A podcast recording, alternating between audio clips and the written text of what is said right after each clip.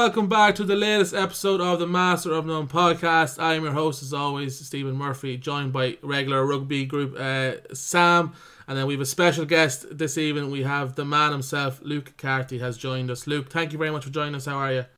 Cheers, lads. Thanks for having me. No worries. So Luke obviously uh, in the news recently signed with the, the latest MLR team, the LA Giltinis. I believe it's Giltinis, is it Luke? Gil Giltinis. Is yeah. it Giltinis? Um, Damn, I'm yeah. just not. I'm not quite. I'm not a big cocktail guy. Sorry. uh, so my apologies for that. But uh, yeah, Luke has signed obviously with them and heading over soon enough. So we decided to ask Luke to come on to chat about it, and he graciously said yes. So Luke, before we get stuck into that sort of thing, I said we'll talk about a bit of- your background. We've had some of your uh, a, a few mates of yours. We obviously had Niall Murray on before. Growing up, it seems to be uh, similar to uh, all of these athletes. Is they play a lot of sports and then sort of narrow down on one. Was that similar to your kind of upbringing? Um, yeah, I played obviously soccer, um, Gaelic, and everything growing up, and in the Marist and Athlone where I went to school, like we're kind of encouraged to play everything. So um, yeah, played a bit of everything growing up, and then probably 17, 18 years of age, just uh, stuck to rugby. And do you feel like playing so many sports like that growing up, does that help or hinder you, do you think, then when you actually then focus on the one sport like rugby? I wouldn't say it hinders you at all. Um, yeah, like you said, you have a lot of lads on who who play a bit of everything. Um, I think kind of Irish fellas, especially playing if it's hurling or if it's if it's football when you're growing up, it definitely is a um, yeah, you get lots of hand-eye coordination and football skills, I suppose. So, yeah. And then you say like you played a good few sports, but it was about eighteen. You decided it was the rugby to concentrate on. Was rugby the sport that you were always kind of the best at, or was it the sport where you went, you know what, I can make a career out of this? Uh, whereas you might have been better at football or better at hurling or better at soccer or whatever. Um, I think I was a bit of a soccer head when I was a young fella, and I got I got dropped for the Kennedy Cup. So I think my dreams of playing soccer were were out the window then. And um, yeah, I just played football in school and played rugby. And um, yeah, I think I started to enjoy rugby a bit more probably when I was kind of under 17s, 18s, and stuff like that. So that's kind of when it, it narrowed down for me. Yeah, and we had we said it there. We had Niall Murray on a couple of months ago. Now at this stage, kind of middle of the Mm. lockdown, and he reckons he was the uh, the superstar minor in Roscommon and uh, in the Athlone football soccer scene. What what do you think? Is he, is he talking out of his backside or?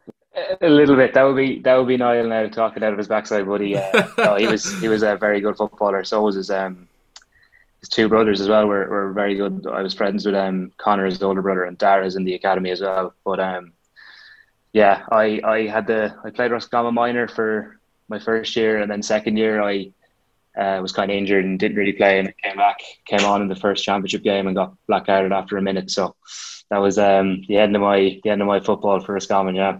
Let me guess, wasn't your fault. Referee No. made a bad call. Yeah, Yeah, that was course, it exactly. Yeah, No, no black cards ever been given that wasn't uh, incorrect. yeah, yeah. Uh, enough. Yeah, exactly. We'll move on to your Connacht days, though, uh, Luke. You got brought into the Connacht Academy. What age, roughly, were you when you got brought in?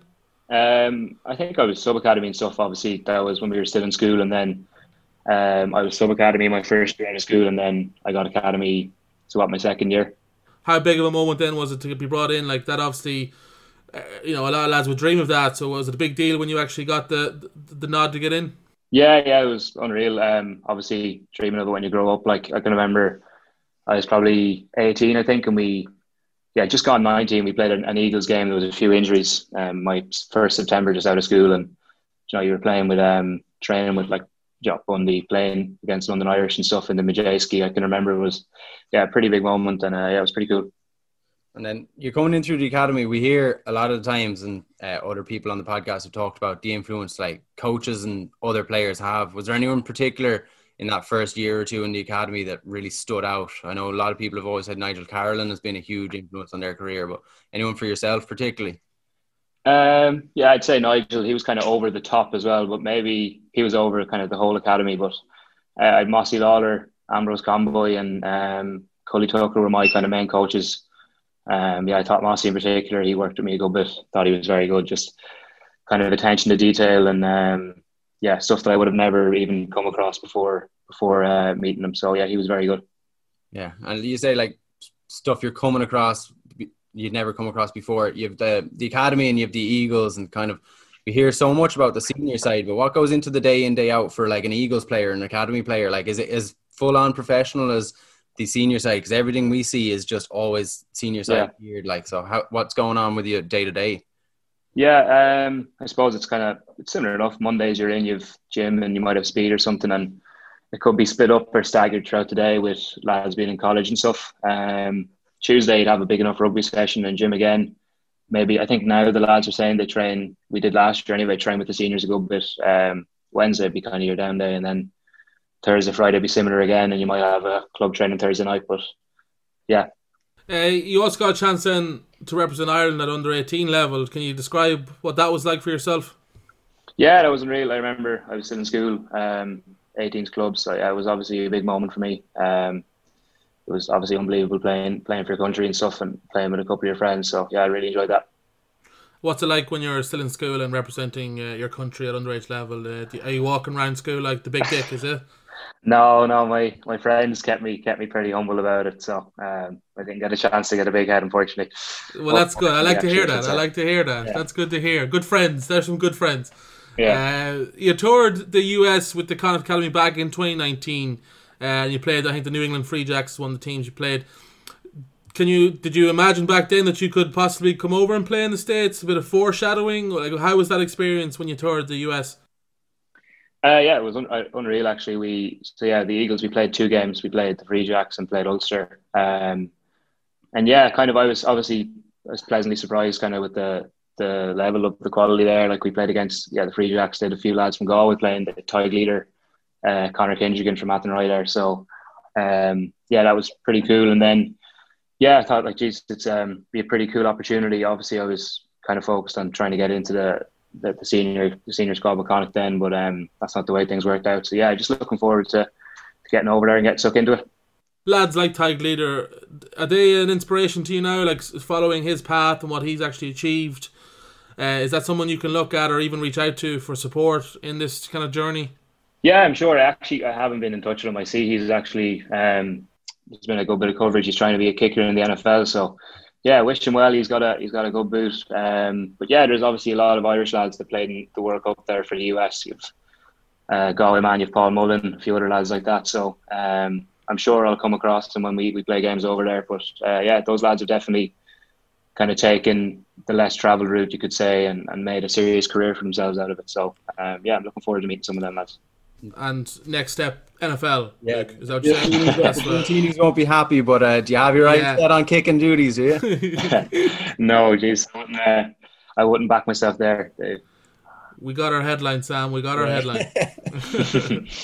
but uh, yeah, so you said like obviously you were focused in 2019. You were kind of focused on pushing on to the uh, senior side, and you put a lot of time and effort into the connecting. Uh, was it tough when you heard kind of, or when when the decision was made that you wouldn't be continuing on with Connacht? Uh, what what kind of was that experience like? Yeah, it was, was tough. Obviously, um, kind of knew was a possibility towards the end there, like when it's kind of contract time in about like what February.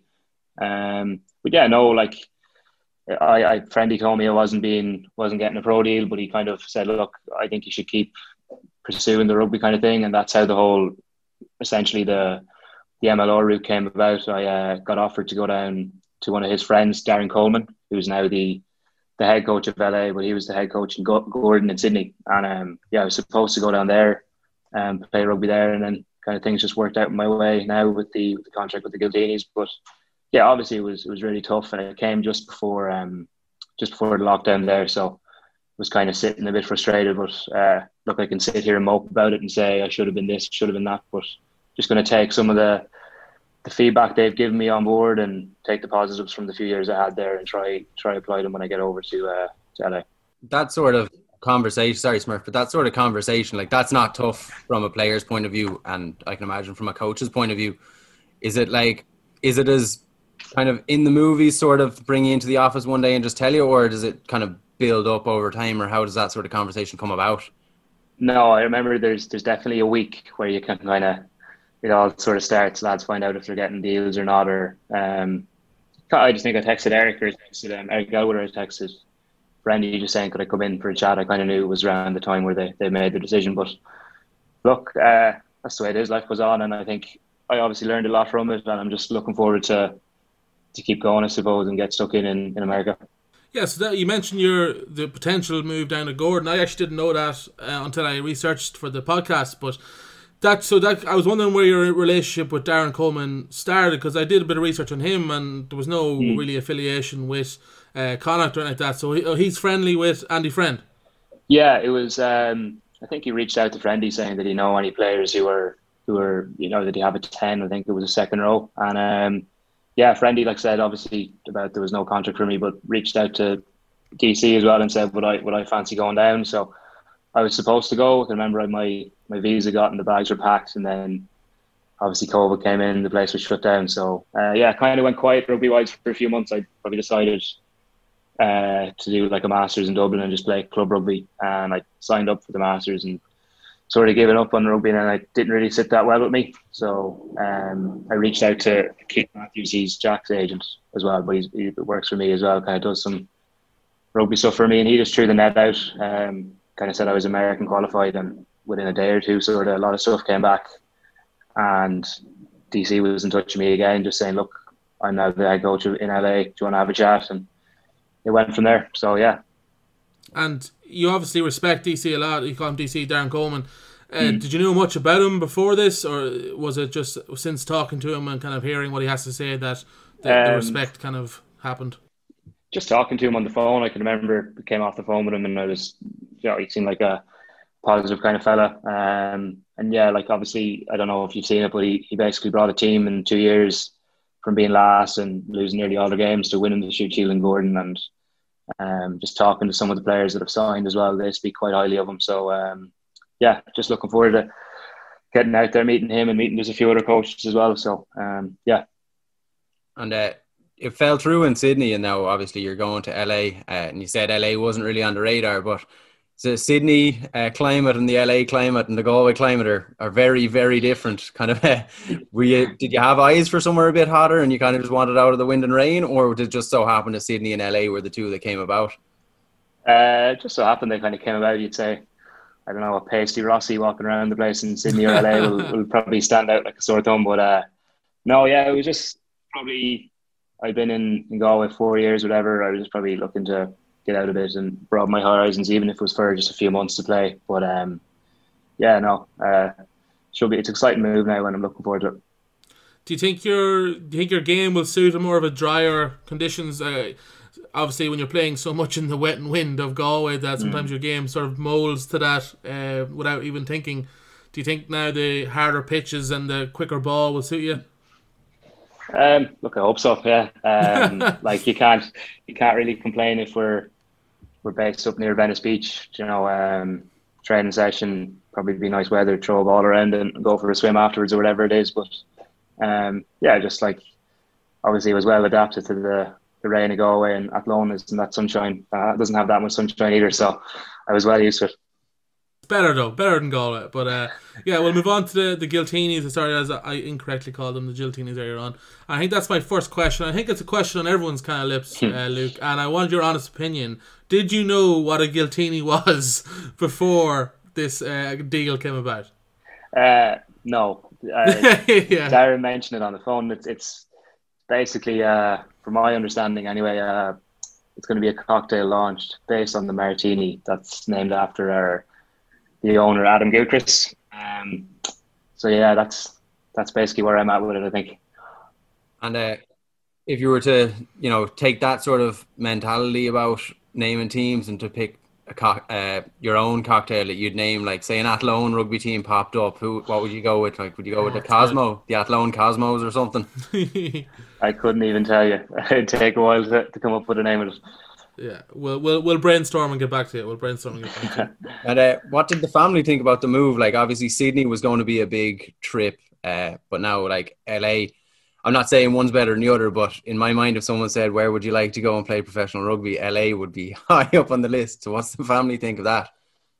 Uh, yeah, like it's a bit. We're having a bit of crack about it now at the moment. They're um, my my two brothers and uh, my my dad and brother in law are all talking about when we getting out to Pebble Beach to play a few rounds and leave the women at home. So um, yeah, like it's it's a bit of crack. Hopefully COVID and stuff calms down and they can come visit me. But um, yeah, like it's exciting. I think, like you said, you couldn't really pick anywhere in the world. You'd, you'd rather be throwing a ball around. So um, with no complaints from me. And I didn't know this is this is not something I knew. Are you an avid golfer? Uh, I'm not. I've I have a vicious power fade from, from left to right, so uh, so I'm Sam, stay straight. Got that. if I can get it off the uh, get it off the tee box, I'm not too bad, but it's a big issue, all right. mine, just, mine just goes uh, straight into the driving range every time. First tee. Uh, well, yeah, Pebble Beach wouldn't be the worst place to, uh, you know, cut your teeth on the golf courses. So fair play. no, Um, just before we, did it take, like, how long did you think about making a decision? Ten seconds when you got offered? Like, how did you even, did, did you even take ten seconds to, to say yes? It was uh, it was a bit strange. Like there was there was offers from the championship and stuff. Um, like I know that's a route a lot of lads might go down if they don't get a, a pro deal kind of in Ireland. Um, and yeah, then then there was a few other kind of MLR clubs because I'm American qualified as well, so that's a kind of big carry for them. Um, and yeah, kind of just a, it was more so obviously the, the location is great, but the talk with um with Darren was good. You know, I I talked to a few other lads who'd signed, and yeah, it was from there I kind of decided. I think more than ten seconds. what level of like negotiation goes into that chat with like the likes of Darren? You said you knew him anyway, which was probably de- very Yeah. helpful. But like, it's not it's not too intricate in terms of the negotiation. I presume that follows, but it's more of a do you want to come play out here? Sort of here's what we got, or what sort of level of chat goes into it? Yeah, uh, well, this is my kind of first time having an interaction with it. So I previously mentioned Keith, Keith Matthews. He kind of took over for me. He um, got in touch with their guy in, in LA um, about the contract and stuff, and we got it sorted. But um, yeah, it was it was a quick enough process, and then that was almost back in July, I think, or May, May June. So um, it's kind of been waiting since then, and obviously. COVID, we got kind of second waves and what have you. So you hear kind of horror stories about lads not getting visas. So I was kind of on the back burner in my head for a while, and I, started my masters there in September, to kind of to keep me ticking over, and I was working during the summer. So um, yeah, look, it's good that it's all kind of come together now, and um, yeah, like I said, for the, the cliche a hundred times, just looking forward to get out there. Yeah, and has it really sunk in like properly that you're going to be like living in Venice Beach, playing rugby in Venice Beach? Like you're playing your home games in the LA Coliseum, which is just incredible. Like, have you seen pictures of that stadium? It's absolutely insane. Like the max capacity is just over seventy eight thousand.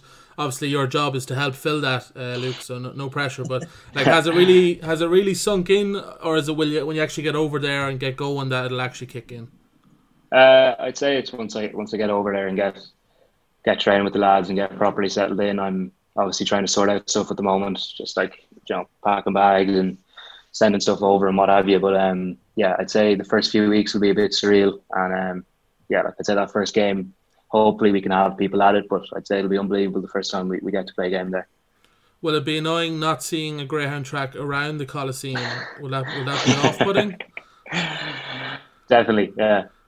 Have a word with the owner. They might be able to put one in. They might be able to put one in. Yeah. Is like before the move or since the move, have you kind of kept up to date with the MLR or kind of kept an eye on it? What's what you sort of what do you think about the standard of it? Um, yeah, like we watched, we've been since um since maybe October, November. It's been real kind of proactive with the team, like when it's training or it's uh, kind of video analysis and stuff. And I watched a good chunk of games, kind of, and even the difference from let's say two years ago to last year, even though there was only five games, um, it was yeah the standard seems to be on the up. Um, like you've a lot of fellas. I know you've fellas at the tail end of their career going over, but you've a couple of lads similar to me, probably Irish lads who didn't just crack their teeth to pro rugby here, and they're over there uh, applying themselves. And yeah, it looks like it's it's really definitely on the up. Yeah, and there's like the Giltinis are obviously a new team into the MLR, so the MLR has established itself and it's getting a little bit of fan base every uh, every year. It's kind of building and stuff. But like, do you have any idea what's going to go into the promotional side of trying to set up a base and trying to build fans, or have they let you know about that, or is it just get out and play rugby and hope that they all start? You know, if you build it, they will come. Yeah, uh, I think COVID's probably ruined a few of their plans, but I know there was a few uh, out there stuff about promoting the jersey on Venice Beach and lads and their budgie smugglers. Hopefully, I'm not picked for that now, but uh, like yeah, there's a few. The owners of obviously he's naming a team, the Giltinis. He's got to be a bit out there. Um, so I'd say there's once we get over there, there'll be a few, a few out there sort of promotional things. But um, yeah, hopefully nothing that puts me too far out of my comfort zone here. Yeah, I don't know, man. I'd see you on a billboard. I think the billboard could be the next step. But American sports, like that sort of promotion goes hand in hand with it. Like, yeah, Yeah, you always got to see like the American side of things, like going to an NFL game. The odd time I've been lucky enough to go to them, it's just it's such a huge spectacle, and the MLR Yeah. is kind of doing that as well, which is class. So that's something you got to be pretty excited about the potential for really big spectacle. yeah. Hopefully, just COVID. Obviously, it's changed everyone's kind of outlook and things at the moment, but hopefully then um calms down. There was I don't know talks of trying to set up tailgates before games and all this kind of mad stuff. So yeah, hopefully. We're in. Pardon? yeah, we're in. We're We're, in. we're gonna go. We're I'll over. get you. I'll get over. you. Yeah, I'll get you some tickets, lads. Yeah. Oh, sweet. We'll hold you to that, Luke. You shouldn't have said that. uh, we've already kind of mentioned it. Like, LA has such an amazing sports history between the Lakers, Dodgers, uh, Clippers now recently with the basketball. Are you into any of those kind of sports, the, the NBA or Yeah. the NFL? Um, I followed I follow basketball probably more than football. I watched the um, Hard Knocks on the two LA teams actually just recently, the, the Rams and the Chargers. So yeah, um, I think we're actually at training base. It's, it's an area called El Segundo, which I think is right beside the the Lakers facility and stuff. So um, that should be pretty cool. Hopefully, we get to rub shoulders with them a bit. See LeBron going over for a coffee and introduce yourself. Uh, yeah, Yeah. Are, you, are you going to try and get to a few games when, obviously, when possible?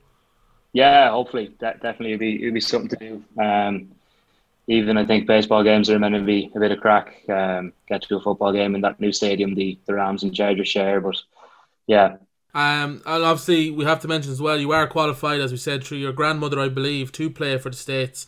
Um, that's obviously, I assume now, is this on that's on your to do list, hopefully, to, to progress and represent maybe the United States at international level?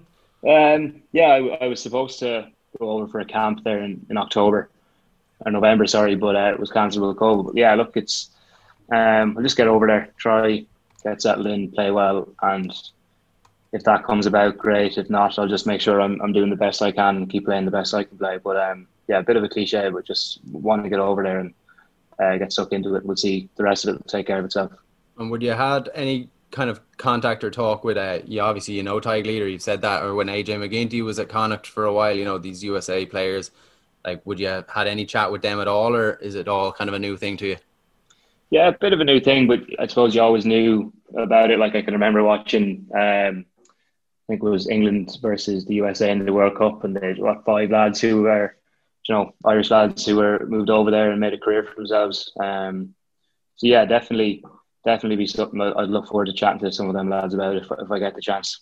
And would you be a home bird, Luke? Like, would you be obviously when you're a professional athlete? Sometimes it's just unfortunately comes with the territory that you have to move away or go to a different country. But is that something you might struggle with, or are you going to be comfortable enough? Do you think those first few months? Um, yeah, I'd say I am a bit of a home bird. Like uh, you can't beat Roscommon, you know, at the end of the day. So. of course, of course. Um, yeah, I, I obviously it will be a bit of a change for me, but probably be a good one. Um, good to get out of my comfort zone a little bit and experience something different. But um, yeah, definitely a bit of a home bird. Yeah, I'm from Cavan, so don't worry, I understand uh, great, great sporting counties. So I, I get you. I Yeah. where you're coming from. Uh, obviously, with the states being known for its incredible fast food uh, and great uh, culinary delights, are you worried you might end up a prop? Uh, I'll try my best not to, but um, I've watched a few, you know, kind of cooking shows and stuff about, I don't know, Koreatown and some of the, the taco trucks around LA and stuff. So I'll have to sample them, but I'll have to have earned them. I can't be going there all the whole time. Yeah, yeah, yeah. Yeah. yeah. Was it Sh- Shake Shack, uh, Chick Fil A, all these incredible ones. So Yeah, you're spoiled yeah. for choice. Um, Yeah. Obviously, you're going over with a couple of other signings. Uh, we were speaking before the podcast. I think there's the two McNultys are Irish as well, and they're going over. Will you be living all together? Do you know what the living situation is going to be when you get over there? Yeah, I think it's um, they're kind of they're trying to to have where we're staying kind of sorted out now, and it's just putting lads together who are kind of compatible, let's say. So Bella's roughly the same age and stuff like that. So uh, yeah, hopefully you don't get a, a prop or a snore or something like that. Um, but yeah, I'm looking forward to obviously someone else who's going to be probably in the same boat as me, moving moving abroad for the first time, and yeah, it'll be exciting. and do you have the sun cream ready to go? Yeah, I'm I'm definitely not a tanner. I'm a I get sunburnt or I get freckles. Yeah, yeah. So that's that's really me. And have you got a peek of uh, any of the Giltini's training gear? Because obviously, from our experiences of living around Galway, is uh, a lot of professional rugby players live in nothing but their professional. Is there some pretty slick stuff? Maybe some sleeveless T-shirts, you know, for walking around the beach on, or what's the what's the kind of gear like? Um, yeah, we've they actually let it. I, I haven't been part of it, but they've let the, the players organise a good bit of it. Um, and I think it's the kind of keeping under wraps. I haven't seen much, so it'll be pretty cool just getting the kit bag when we arrive over and, and seeing some of the stuff. Um, I'm sure there's going to be an away kit that'll be a bit out there, maybe from say early 2000s sort Oh, of. But, yeah. uh, yeah, And the Budgie Smugglers as well. That Yeah. with the away jersey, that's going to be quite the Yeah. look. I think mine got lost. So I won't be able to wear mine. So um, oh no, it's a shame. It's a shame. Uh, yeah, look, look, I think that's that's all we have for tonight. So I really do appreciate you coming on the podcast. As we said, we are very excited to see your next step and follow that journey, uh, like we are with Tadhg Leader and Paul Mullen as well, who have been on the podcast. So uh, thanks again for joining us, and uh, we'll do it maybe again sometime when you're representing the the states uh, at Fly Half.